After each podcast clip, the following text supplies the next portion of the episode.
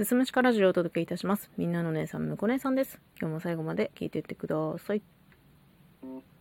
いつの頃からか、人の二面性のことを CD になぞらえてなのかはわからないんですけど、A 面、B 面って言うようになりましたね。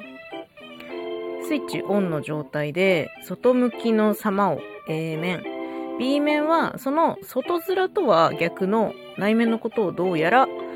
言うみたいです。で、まあ、先日テレビでね、この B 面ですよ。この B 面を好きになって結婚した夫婦は、その後の満足度が高いっていう風に言ってたんですよね。で、まあ、ほうと。私たち夫婦、まさしくそれじゃんと思ったんでね、今日ちょっとその話したいんですけど、まあ、仲良くなった初めからお互いの B 面を見せ合っていた私たちね。まあ、主人と私は同い年なんですよね。で、小学校、中学校の同級生同士だったんです。で、まあ、小学校、中学校の頃っていうのは、まあ、お互いに、この人家近いなぐらいの認識はあったんですけど、まあ、クラスも一緒になったことないし、話すこともほとんどなかったと思います。うん。結構ね、小学校、中学校もマンモス校で生徒の数も多かったので、なかなかね、やっぱ接する機会はなかったなっていうふうには思う。お互いに認識はしてたんだけど。で、まあ社会人になって、主人が当時勤めていた居酒屋にですね、私がお客として行って、再会したんですよ。で、まあお互い昼夜逆転の生活をしていったんですね。まあそれがあってか、すぐに仲良くなって、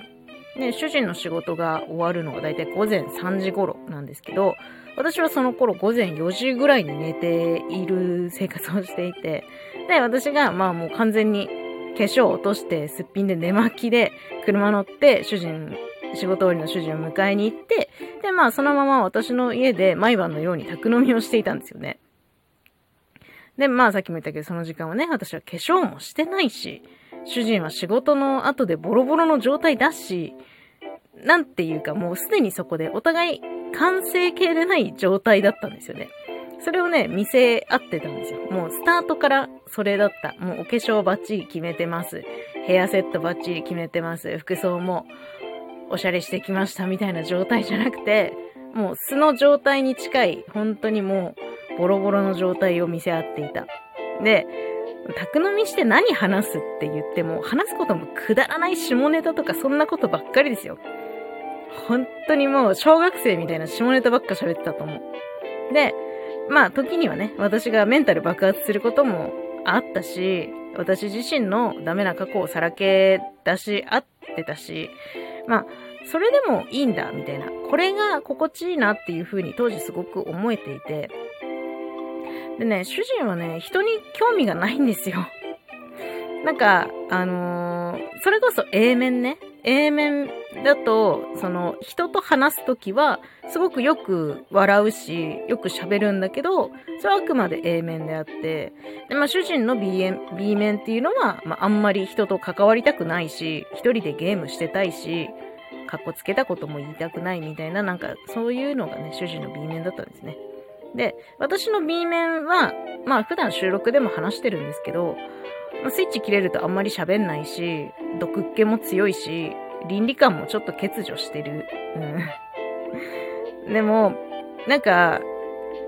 お互いに、そのお互いの B 面が楽だなって思ったんですよね。うん。なんかこの人のこういう部分付き合ってて楽だなみたいなのを多分お互いに感じ取っていたんだと思う。で、まあ、その後ね、付き合って、まあなんやなんやって結婚するんですけど、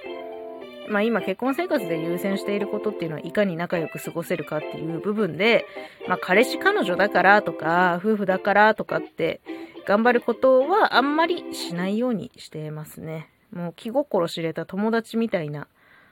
関係なんですけど、それが私たちにとっては、まあいい状態なんだと思います。なので、この B 面を好きになって結婚した夫婦は、その後の満足度が高いという、